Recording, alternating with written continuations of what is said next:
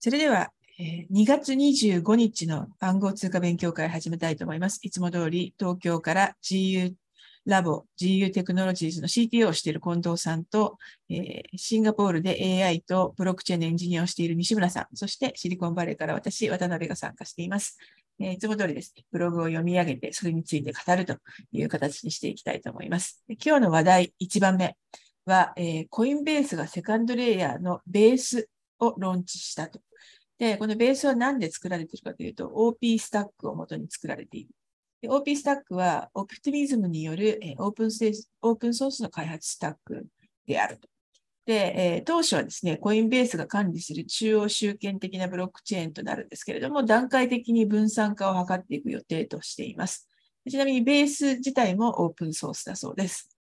はい。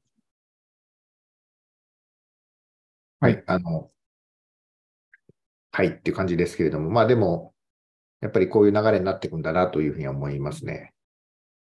あとなんか、取引所系がセカンドレイヤーで作るって初めてのケースじゃないですかね。これ、あの、書いてある通り、中主権的なブロックチェーンですが、一応、オプティミズムを使ってるっていうことですね。つまり、イーサーだけが、うん、えっと、ブリッジされるという理解であってますかね、西村さん。そうだと思います。ちゃんとブリッジもあるんで、多分イーサからこのベース上に通貨を持ち込んでっていうことができますね。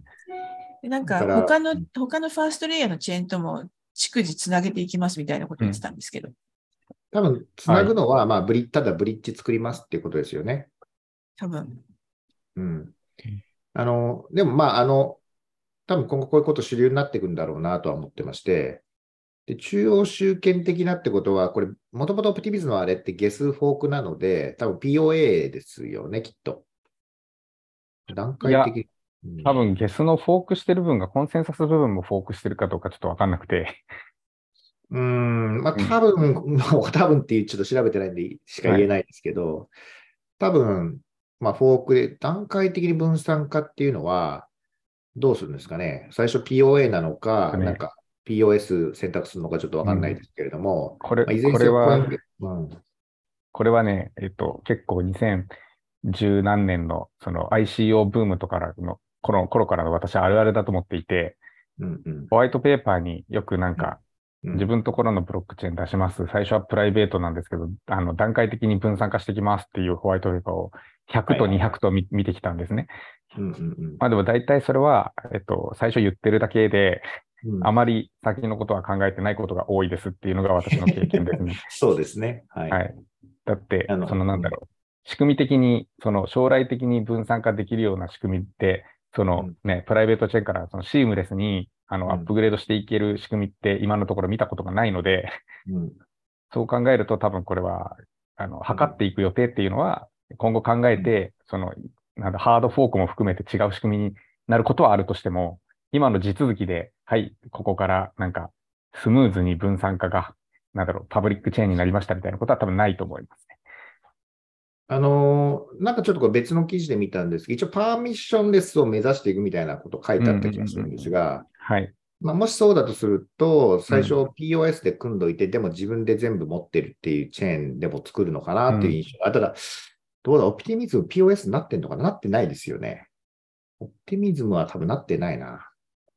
だから改造していくっていうことを言ってるんでしょうね、いずれ。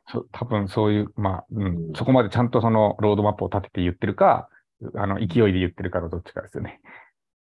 今年の年末までに次の段階に進みたいというふうに言ってました。その今がレベルゼロみたいな感じで、うんえー、年末までにはレベルワンに上がりたいです。そのディセントラライゼーションの段階として。なんかちょっと我々もフェーズワンとかフェーズツーとかジャパンオープンチェーンで言ってるんで、なんか何とも言えないですけど、まあ、気持ちはわかりますっていうことですかね。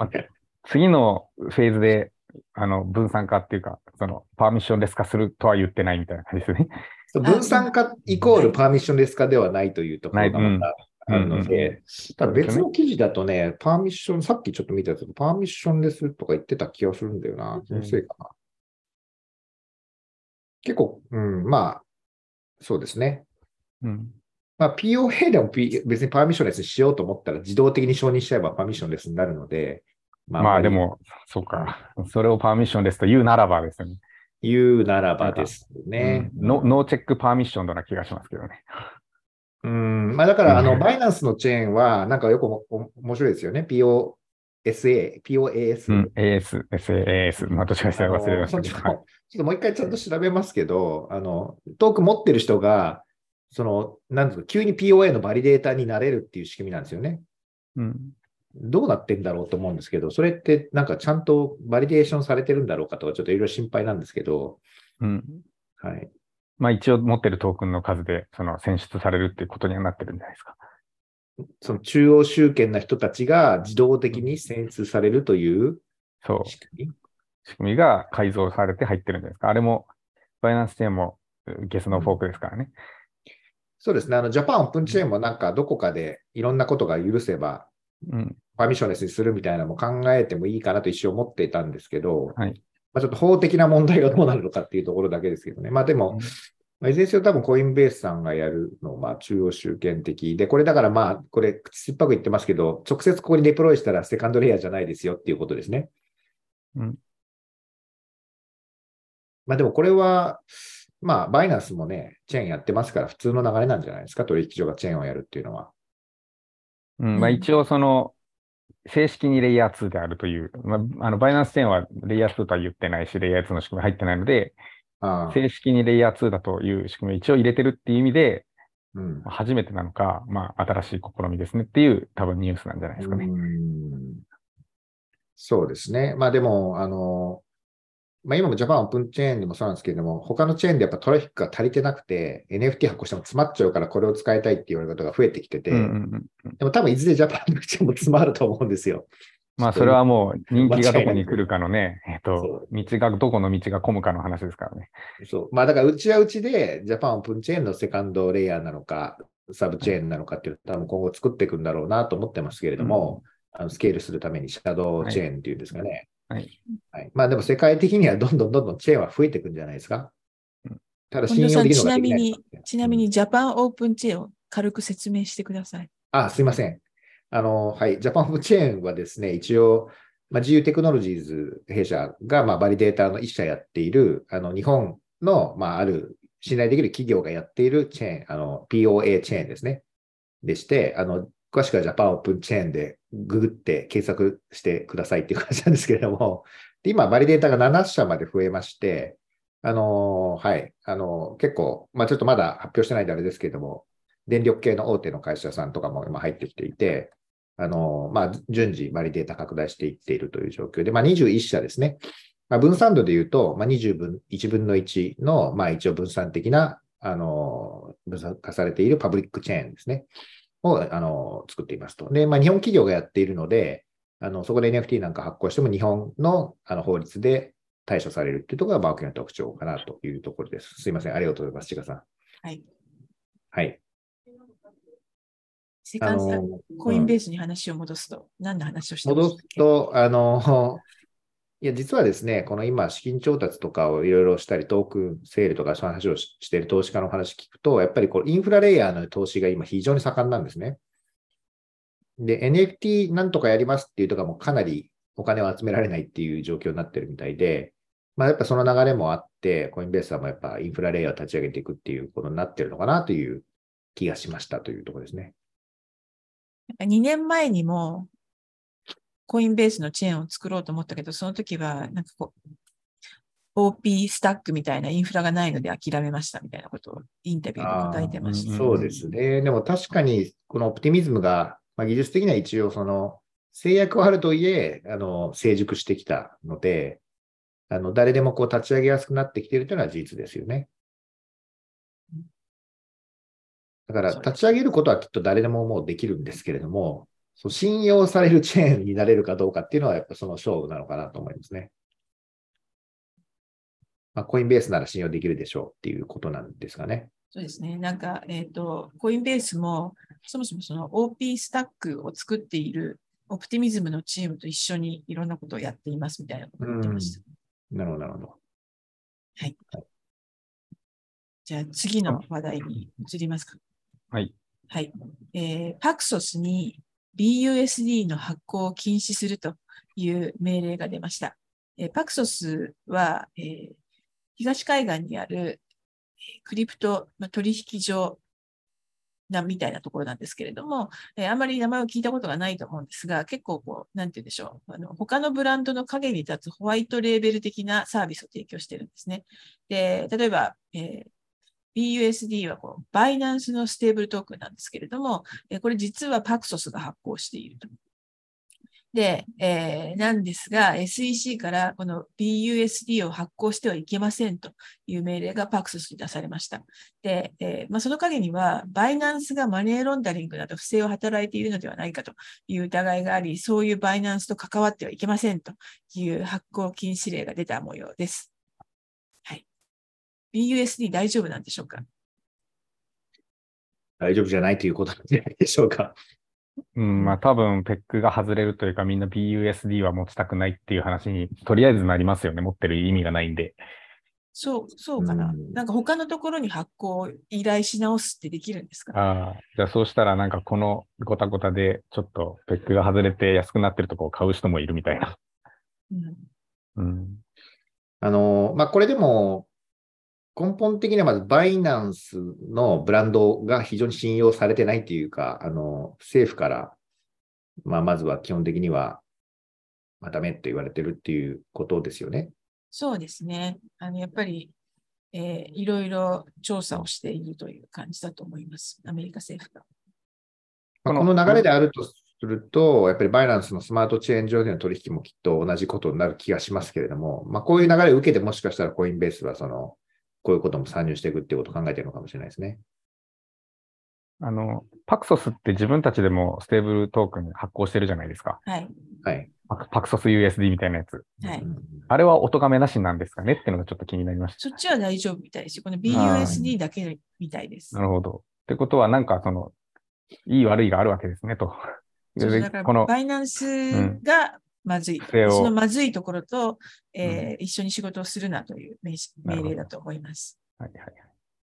これはなんかこれ、パクソスがちょっととばっちりを受けてるというか、なんかパクソス自体、ちょっとダメっぽい風に取っちゃう人もいるなと思ったんで、そうじゃないですね。うん、まあでも、もともとが、なんかその、まあ、パクソスの、えー、ステーブル、独自のステーブルトークンもありますけど、もともとがなんかそのバックエンドで、えー、他のブランドでの影についてやっているので、はいはい、なんかまあ、うん、いわゆるまあ ビーツービー 取引みたいなのがメインなので、うん、あ, あまり個人でパクソスのアカウント持ってる人そんないないんじゃないかなと思ったりするんですが、はい、なるほど。私は持ってるんですけど、うん、あのまあもしかしたら ビーツービー の方が全然メインなので、えー、エンドユーザーの評判は関係ないかもしれない。うんうん、なるほど。パクソス自体は結構うまくいってるんですか、最近は。そうみたいですよ。なんかいろんな銀行のバックエンドになったりとか、いろんな発表してます。あんまり変な噂は聞かないですね。そうですね。あのいろいろちゃんと免許を取ってやってると思いますよ。地味にちゃんとやってる。そういえば、あのうちも、うちって個人的にあの開こうとして、結局開けてないですね、パクソス。うん。大変だ、めちゃくちゃ大変だっていう話になりましたよね。日本から開こうとすると。そうですね。うん。まあ、安心。パクソスは、えっと、中央集権取引所なんですかね。いろんなことやってるから、何やってる会社なのか分かんなくなってきましたけど。うん。ブローケージ、クリプトブローケージ。ステーブルコイン&ペイメント。セキュリティトークン、まあ、全部やってますみたいな感じですね。そうですね。まあ、大体みんな同じですよね。うん、全部やってるんですけど、うんうんうん、まあ、なんかこの取引所とカスタディするところを分けろとか エスイーシー が言い始めてるみたいです。ああ、取引所とカスタディ。ああ、なるほど。うん。確かにそうですよね。うんうん、日本はすでに分かれてるんでしたっけ？日本はですね、あの仮想通貨の仮に取引所を取ると、できるビジネスが相当制約されるんですね。あの例えば、コンサルティングサービスみたいなことを簡単にできなくなります。なるほど。利益相反になっちゃうんで。なので、取るなら会社はなんかこう分けとかないとなかなか難しいですね。もう 専, 専業にするしかないですね。うん、なるほどね。なんかアメリカもそういう方向にじわじわといく感じですね。まあみんな同じ方向に集約しているという感じでしょうかね、世界的には。うん、そうですね。はい。それでは次のニュースいきます。えー、エスイーシー がテラフォームラブズと同コアを訴えましたという話。えー、テラフォームラブズはルナを出しているところですけれども、えー、ルナと、えー、ステーブルトークンの ティーユーエスディー でしたっけを出していたところなんですけれども、えー、そこがですね、えーまあえー、去年のさんがつでしたっけに、えー、どちらもルナも ティーユーエスディー も暴落して、えー、ファウンダーのドーコアンさん、雲隠れしてですね、どうもセルビアに今いるらしいという話なんですが、その話ですね。で、えーまあ、理由としてはですね、まずテラ ユーエスディー のスタビリティは捏造されたものである。捏造されたというか、操作されたものであると。で、えー、サードパーティーが買い支えるなどして、えー、やっとそのペグが外れそうなのをキープし、外れないようにキープしてきた。で、えー、そういう意味で、まあ、アルゴリズムじゃないじゃないっていうのがまず一つ。で、もう一つ、えー、ドーコアンとその周囲の人々は、えー、テラフォームラブスの初期から資金を引き出し続けていて、えー、ドーコアンの引き出し金額はひゃくミリオンドル、ひゃくさんじゅうおく円ですね、に上るなど、えー、ルナとテラ ユーエスディー の崩壊は当初から予測していたと推測される行動があると。でまあ、ちょっと余談なんですけれども、このルナとテラ ユーエスディー にかかる一連の取引で一番得した人はですね、ジャンプキャピタルという、まあ、ファンドで、トータル いってんにビリオンドル、せんごひゃくおく円ぐらいの利益を出しましたというジャンプキャピタルというのがあってですね、これはもう、あの、えールナ ティーユーエスディー で損した人に返せっていう感じなんですけれども、それジャンプキャピタルが一番儲かっているという話でした。はい。なんか、セルビアに行ってからあんまり話が出てきません。うん。まあ、見つからないってことですかね。ひゃくおく、えー、ひゃくおくも持って逃げてるってことですよね。そうですね。まあ、でも、これは、ここに書いてある通り、もう最初から詐欺だったということですね。そうですね。分かってやってたんでしょうね、彼も。うん。うん、でも、こういう方のちょっと精神状態が、あの、さまあ、フリードマンさんもそうですけど、分かんないの、なんか、いつかバレることをよくやりますよね。そうね、なんか、こう、バレると思って、で、えー、引き出していたのか、自分がこれぐらいもらって当然であると思って引き出していたのか、まあ、よくわかんないですね。まあなんか人のお金と自分のお金がごっちゃになっちゃうタイプなんでしょうね、こういう方々って。うんそうですね、目の前にあると、じゃあこれはもうお前のものは俺のものになっちゃうと。そうですね。いうことですかね。そういえばあの、それで思い出しましたけど、セルビアの隣のえブルガリアかなの、あの、ワンコインのという、えー、詐欺があったって話前したと思うんですけれども、あのルージャさんという女性が、うんはいはいえー、よんビリオンドルぐらい持ってごせんおく円ぐらい持って雲隠れしているというニュースがありましたが、うん、あの人なんかどうもマフィアに殺されているらしいというニュースが出て、うん、本当ですか？でもなんか私思ったのはマフィアにお願いして殺したことにしてもらうぐらいあるかなという気もしたんですよね、うんうん。でも殺されたであろうっていうのはにせんじゅうはちねんとかすごい昔なんですよ。ああ、そういうことですね。じゃあ、逃げたというよりはもう殺されていたということですか？そうですね。でもなんか殺されたのはヨットの上だったということで、えー、要は逃げたかなっていうところでその追っかけてきた、えー、マフィアに殺されたという感じみたいです。わかんもはや分かんないですね。それ自体が嘘なのかどうなのか。そうですよね。うんなんかそれぞれ映画になりそうだから面白いですよね。この世界。面白いって言っちゃいけないのかもしれないけど。そのそういう人たちで集まって、こうなんかあのパネルディスカッションとかしてもらいたいですね。そう、そういう人たちで集まるんですか？そう、あのそれすごいですよ。エスビーエフ と同コアンとそのワンコインのクリプトクイーン。それは物理的にってことですかね。そうです。そうそうそう。それはなんかもう エフビーアイ が囲んでる会場でやるみたいな話になりますよね。まあでも Zoom でもいいですけど、うんうんうん、なんかあのお互いにこう叩き合ってほしいみたいな。叩き合うことになるのか、助け合うのか、どうでしょうね。うん、でもそこが組んで何かのプロジェクトでトークンを出したらみんな買うんでしょうね。それ、それ下手なメイウェザーの試合とかよりもなんかお金集まりそうなんですけど。あと他にそのレベルの人いるかしら。そのレベル、そのレベルってこうな面白いですけど、そのレベルです。そのレベルいるかな。あのマウントボックスはどうですか？あれはちょっと落ちますか？過去落ちですか？なんかちょっとレベルが低い感はありますよね。今となっては思いませんか？だって詐欺、詐欺っていうよりはその、まあそうですね、管理体制が悪かったみたいな話でしょ。まあ、あと今となってはその数千億、一千億みたいなちょっとちっちゃく見えちゃうっていう。そうですね。あ、そういえばなんか来てましたね。マウントボックスから私にまた昨日か一昨日。あ、メール？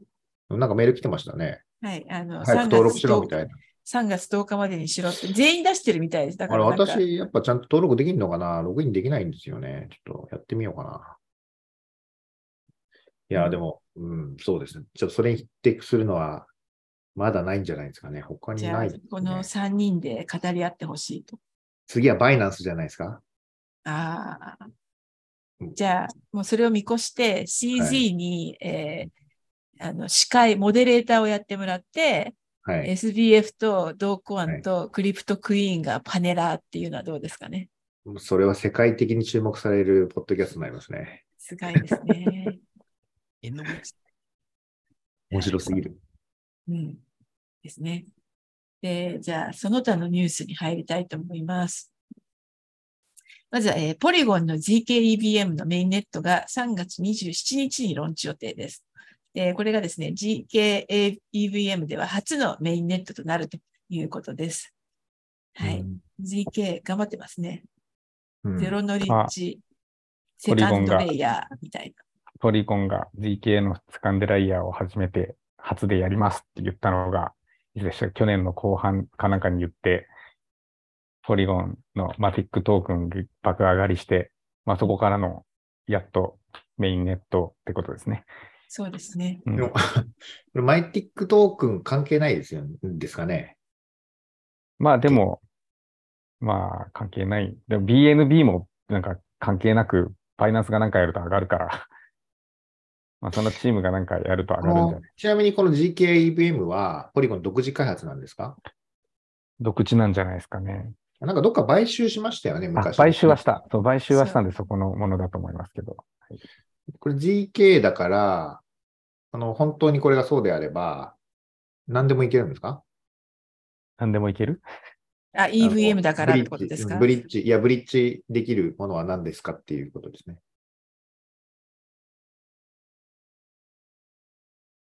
あれ？わからない。うん、あ、どこのチェーン？でも、イーサリアムって言ってますよね。だからイーサリアム、ね、あの、あの、ゼットケー ってことは、イーサー以外も何かこう、いけるから言ってるんじゃないんですか？その、状態遷移、ステートチャートが全部いけると、そういうことではなくて。まあ、それは組み方によるから、多分 ゼットケー、あの、ポリゴン ゼットケー がやるっていうよりは、そのなんか、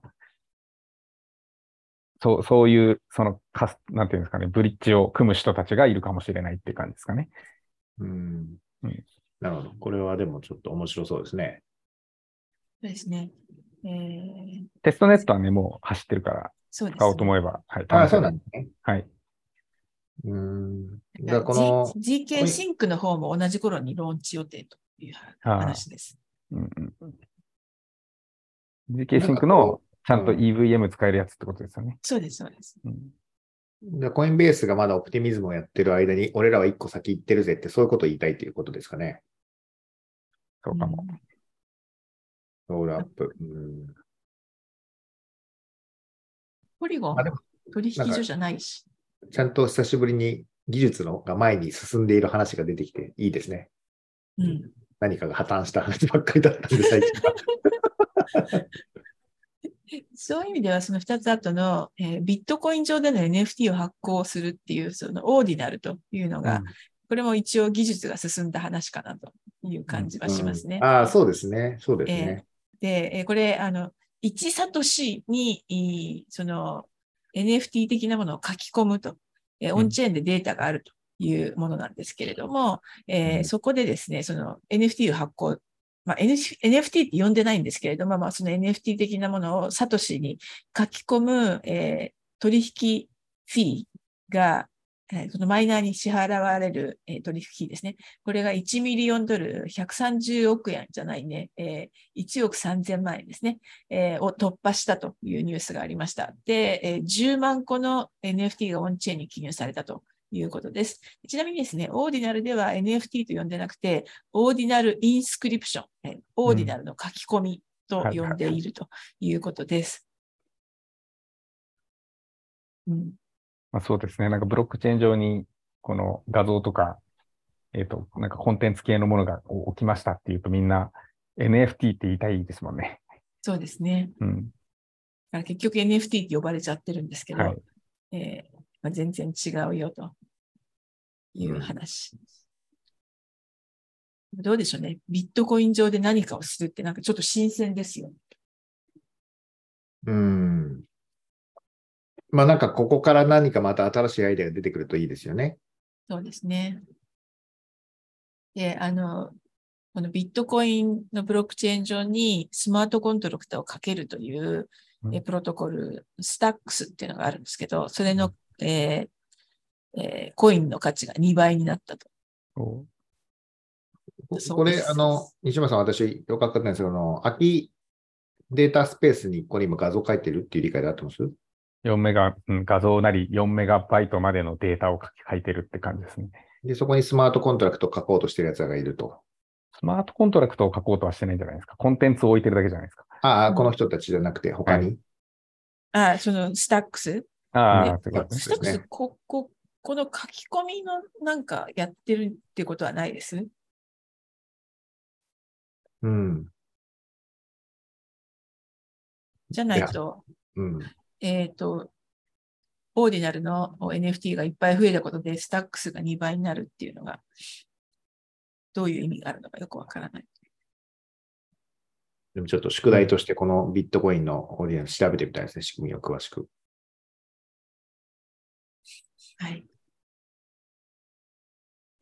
次のニュースはですね、えー、コインアナリシス。あの、もともとマウントゴックスで資金がどこからどこにどういうふうに流れたかというのを調査して、えー、その時はまあプロジェクト的にやってたんですけど、それ以降それを会社にして、えー、ブロックチェーンの解析を行っているというものの老舗ですけれど、そのコインアナリシスによるが毎年出しているレポートがあって、えー、今年のやつですね、ザ・にせんにじゅうさんクリプトクライムレポートが発行されて、それによるとにせんにじゅうにねんの暗号通貨取引のうち ゼロてんにーよんパーセント が違法行為関連でした。で、ちなみににせんにじゅういちねんいちねんまえですね。こちらは ゼロてんいちにーパーセント だったということでですね、私なんか思ってたよりすごい少ないなと思ったんですけど、どう思います ?ゼロてんにーよんパーセント。そうですね。これ金額にするとっていうといくらなんですかね。さあ。そもそも取引のうち、だからこの取引を、レポート見れば分かるのかな。パーセンテージで言うとどうなんですかね。だって発行されてる現金の何パーセントがあの犯罪に使われてるかって言ったら結構な割合使われたりするんじゃないと思うと。確かに。Total cryptocurrency value received by illicit address これにじゅうビリオン にじゅうビリオンドルのうちのにパーセント。ゼロてん何パーセント にちょうろくせんおくえんの ゼロてんにーよんパーセント。さあ、暗算してください。にじゅうビリオン、そうですね。にひゃくおくの、はい、にひゃくおくのゼロてんにーよんパーセント ですね。うん。そうすると。それはでも少ないですね。数十億ってことですか？ にひゃく ミリオンのよんぶんのいちってことだよね。ごじゅうミリオンろくじゅうおくえんぐらい？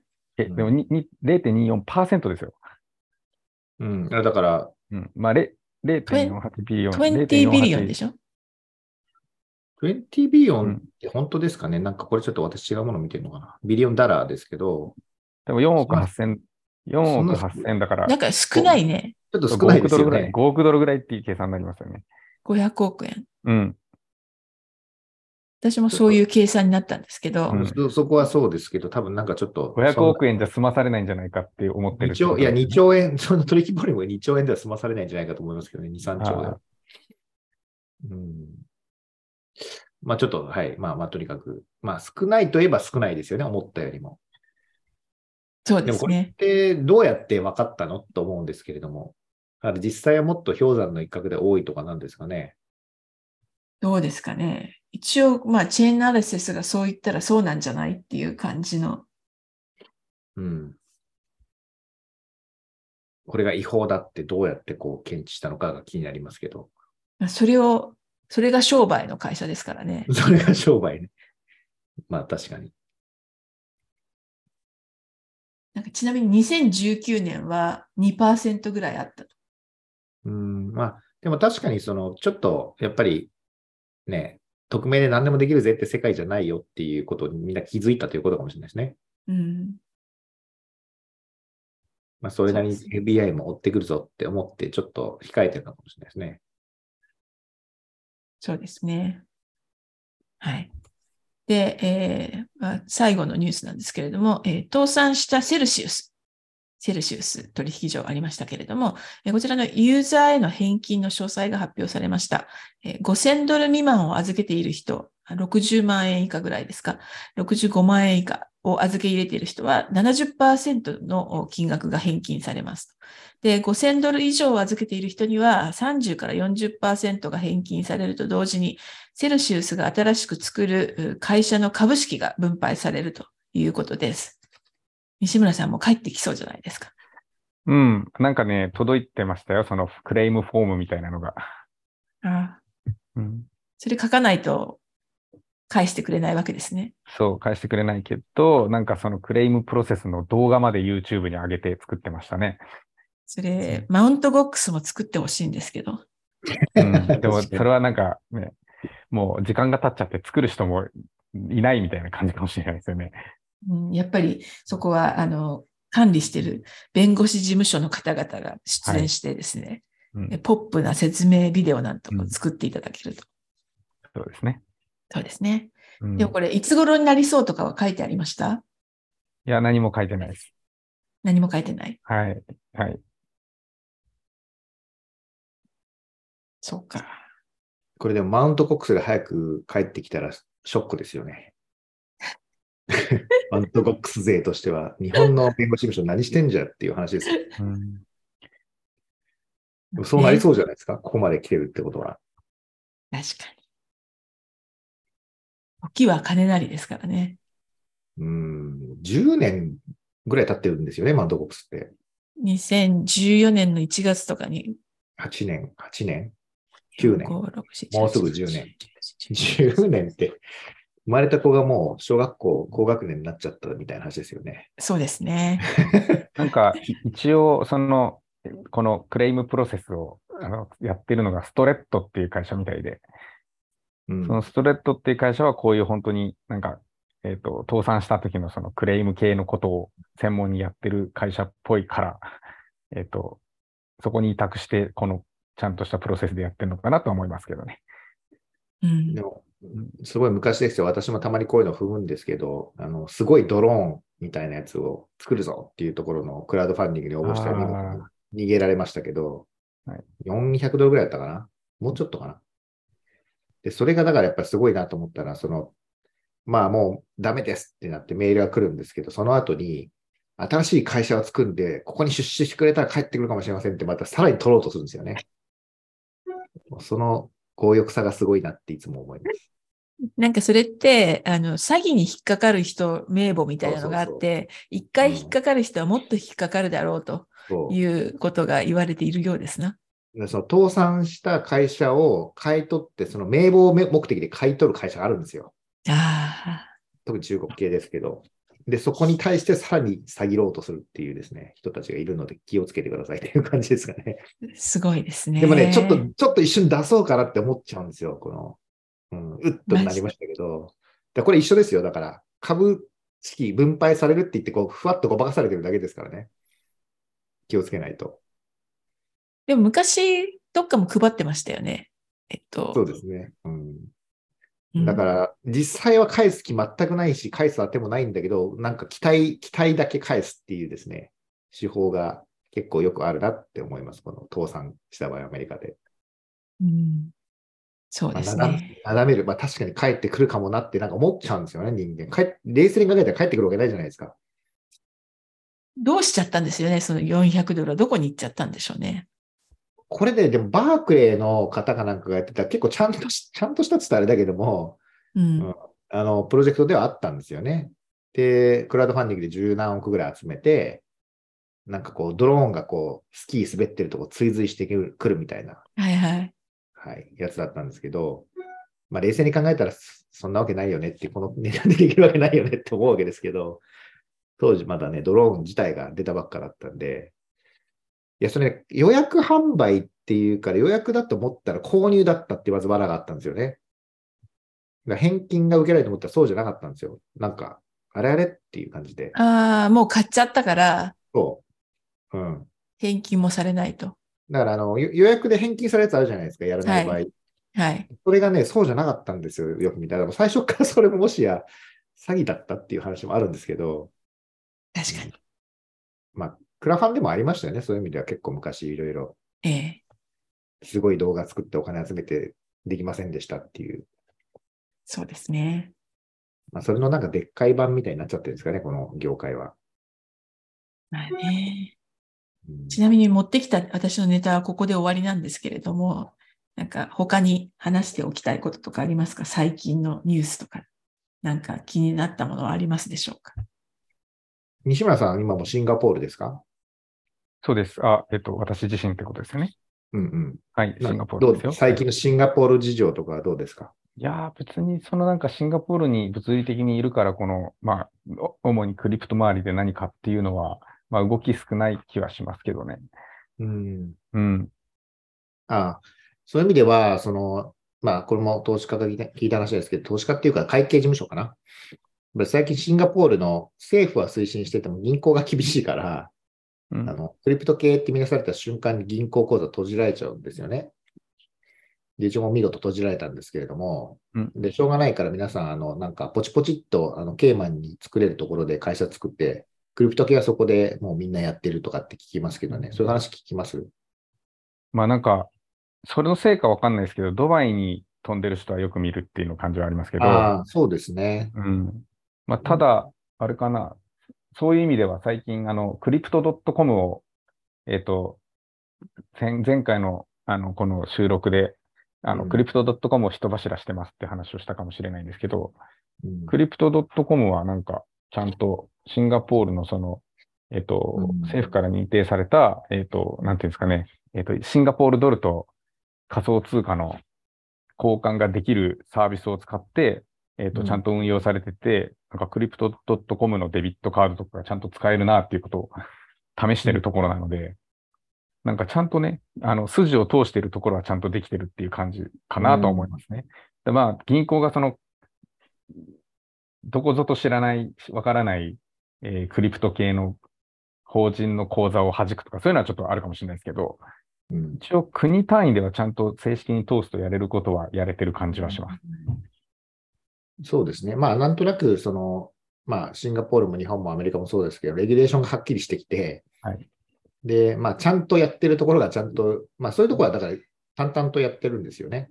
むしろビジネスが拡大していて、はい、詐欺みたいなやつらがこう今淘汰されたのが、ちょっと一巡してきたのかなっていうところで、うんうん、まあ、今年はなんかまとも、真面目なビジネスが増えて、うん、まあ、来年はなんか別にもう皆さんクリプトとか言わなくなってるかもしれないっていういい意味で、うん、いう気はなんとなくしますよね。まあ、ドバイはでもせんよんひゃくしゃぐらいかな、今 ウェブスリー 企業がもう設立されて、すごいホットになってるって聞きますね。うん、で、ドバイ行ってる日本人の方も結構増えてますし、うん、まあ、法律がやっぱ楽に な, なんですかね、うんうん。ドバイとシンガポール、どっちが暑いんですか？ドバイですね、今は圧倒的に。あ、あそうなん。あ、暑いって、あの気温が。気温あ、暑い、そっちそっち気温もドバイの方が暑そうな気はしますけどね。ドバイのが暑いんじゃないですか、ちょっとわかんないですけど。うんうん、夏はシンガポールより日本のが暑い気がしますけどね。うん、一応ですね、えー、デュバイ、今週、だいたい最高気温がさんじゅうどぜん後、最低気温がにじゅうどぜん後です。うん。なるほど。そういう意味では、イーサリアム系で言えば、あの東京でなんかイベント開かれますよね、西村さん。あイース東京、イースグローバルがやるやつですね。しがつのじゅう、しがつのじゅうご、じゅうろくだったかな。はい、うん、そういうちょっとあのオフラインイベントが今年は増えてきますね。はい、ようやくなんかこう、またもそういうの盛り上がるのかな、会うと実際に。うん、まあそうなんじゃないですかね。去年シンガポールで、えっと、デカめのイベントをやったら、めちゃめちゃ各国から来てましたからね。うん、みんな溜まってるんじゃないですか。そうですね。あとはまあなんだろう、日本でいうと日本のいろんな法律も今年改正されますけど、まあ、税制が結構ね、シンガポールで発行した会社作った日本人とかは、日本に帰ってくるとタックスヘイブンで所得税でたんまりやられる可能性がありますね。そこら辺は気をつけた方がいいかもしれないですね。まあ、もう帰らないと。もう帰れないと思いますよ、多分本当に。何十億とかの課税になっちゃう可能性があるんで、下手すると、うん、全部売らないとですね。なるほど。売ってから帰ればいいんですね。うん、うん、要するにシンガポールに持ってる会社が日本法で含み益課税の対象になるんですよ。会社だから、個人じゃなくて。なるほど。なので、シンガポールとかドバイに持ってて、日本に帰るとですね、お前所得税課税だっていうことになっちゃうんですね。あの、年度、年度を超えた瞬間に。うん。なのでそれは非常に気をつけた方がいいんじゃないかなと思いますね。それは個人でも？あの個人が会社を所有していると、会社、まず会社に対してタックスヘイブン税制がかかるわけですよ。うん、日本の法律に基づいて。はい。で、その株主誰ですかっていうと、まあ、それが個人でも法人でも課税なんですけど、まあ、個人だと所得税、法人だと法人税課税なんですね。うんうん、で、個人で単体で仮想通貨持ってるのは別に問題ないんですよ。含み課税ってないんですけど、法人に対しては含み課税ってことはもう確定したので。なるほど。はい、じゃあ、個人で持ってる人の勝ちなわけですね。帰ろうと思ったら。そういうことになりますね。はい。うん、あの個人で持ってる人か、タックスヘイブンでないところに法人を作って、持ってる人の勝ちと。うん、でも今、あの出てきた国とか、ほとんどタックスヘイブンですよね、多分。ケイマンとか、シンガポールとか、うん。そうそうそうそう、そうなんですよ。だから、タックスヘイブンじゃない国ってどこでしたっけ、先進国でっていう感じですね。なるほど。じゃあ、まあ、アメリカそうですね。アメリカは大丈夫ですかね。州によりますけど。あ、州によるんですか？なんかデラウェアとか最近ダメって聞きますけどね。あ、あの、タックスヘイブン云々じゃなくて関係なくですね。いや、タックスヘイブンでってことですよ。あ、タックスヘイブン。え、デラウェアはタックスヘイブンになるってこと？うん、そうですね。デラウェアの会社はタックスヘイブンになると聞きますね。そうなんですか。えー、はい。課税が軽いため、そうですね。消費税がないからとかで、うん、なんか多分税率がタックスヘイブンに入っちゃうんでしょうね。なるほど。うん。そっか。個人資産税もないとか、まあ多分税が安い、あ、特に州の付加価値税もないとか、まあ多分そういうことなんでしょうね。まあでもそうするとアメリカがタックスヘイブンになっちゃうと、もはや全世界タックスヘイブンなんじゃねえかっていう気がしますけどね。うん。うん、なんかもうルールが限界を迎えてる気がします、いろんな。なかなか難しいですな。うん、そうですね。まあだから、ちゃんと、まあタックスヘイブン、ちゃんとオペレーション作ってりゃいい、いいので、うん、あの、なんかペーパーカンパニーだとまずいですねっていうことですかね。また日本に帰らなければいいですねっていうことですね。まあ、それは本当に悲しいですよね。結果、そうなっちゃうのは、うん。そうですね。まあ、だからそうですね。オペレーションちゃんと作って、運営してれば大丈夫じゃないですか。現地に。とは思いますけど。うん、ちなみにあの、シンガポールの今週の気温はにじゅうよんどからにじゅうななどらしいですね。うーん、あの、うん、雨が降ってる、毎日。まあ、雨降ったり降らなかったりはしますが、ちょっと気温は、まあ、ちょっと日本寒いっていうのを聞いたので、うん、それに比べたらずっと暑いなっていう感じでいますけども、はい、日本は寒いですね。なんかデュバイの方が最低気温は低い。ああ、まあ砂漠だからかな。最高気温はちょっと高い。でも、うん、そんなに差がない感じ。うん、うん、ですね。うんだから、シンガポールに慣れてれば、デュバイも行けるんじゃないですか。そうですね、うん、まあ気温だけの話で言ったらそうかもしれないですね。あ、まあ、湿気がないから苦しいかもしれないですね、うんうん、ビザとかがもしかして有利なんですかねっていう場合は、まあ、なんかみんな取りやすいとは言いますよ。うーん、シンガポールは意外と取りやすくもないですよね、うん、最近。まあなんか殺到してるからかもしれないですけど。殺到してるんですか、今。うん、条件はだんだんだんだん厳しくはなってると聞きます。うん、え、どこから殺到してるんですか？いや、なんか自分の周りで日本からシンガポールにこう来ようとする人多いなみたいな、あうん、うんのはありますけど。増えてるんですね。はい。でもシンガポール、日本ってそんなに実は近くないですよね。ろくじかんぐらいかかりますけど、ね、まあなんだろう。仕事をする上で時差はあまりないっていうのはあるじゃないですか。うん、いちじかんでした。いちじかん。はい。うん、そうですね。まあ、税金がね、やっぱ安いのは大きいんじゃないですか、普通に単純。まあ、ドバイもですよね。うん、で特にクリプトのね、あの仕事すると、だってほとんど税金ないじゃないですか。うん、日本だと ごじゅうごパーセント ですからね、最大。もうなんかあんまり比較にもならないですよね。なんかポルトガルも税制が有利であると聞いたことがあるんですけど、そうなんでしょうか。なんかポルトガルに移住するっていう人、アメリカからだと時々聞く。えー、アメリカからポルトガルってことですか？そうです。うーん。アメリカも決して税金安いわけではないので。うんうんうん。うん、まあそうですね。まあ、イーユー だとどっか イーユー の国行けばどこでも行けますからね。そうですね。うん、まあ、シンガポールもなんかそのアジアに行きやすいじゃないですか、ベトナムとかその周辺の国に。そういうのもあるのかもしれないですね。ダイビングするには最高ですよね。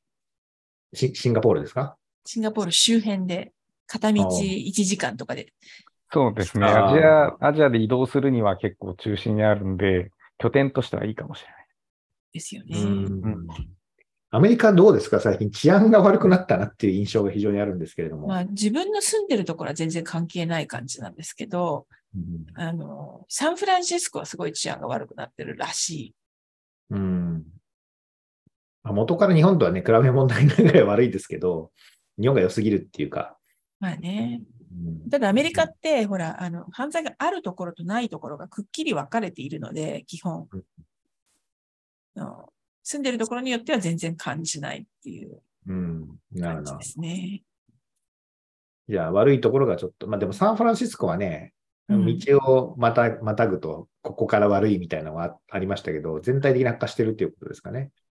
まあ、サンフランシスコが悪化してるっていう感じですね。うん、えー、そう、サンフランシスコの、えっと、あの、なんだろう、検事制みたいなのをやってた人かな、なんかその、えー、判事のトップをしていた人かで、えー、がすごい犯罪に甘くて、ついに去年リコールされたんですけど、また立て直すのにしばらく時間がかかるという感じ。うん、ニューヨークなんかは結構治安良くなってそのままキープしてるみたいですよ。うん、そうなんですね。うん、ニューヨークから来た人がサンフランシスコで驚くっていう。なるほど。治安が悪くて。うん、まあそうですよね。うん、あ、旅行客をターゲットにしたあの車上荒らしみたいなのすごいあるんで、うん、旅行客で来ると狙われる。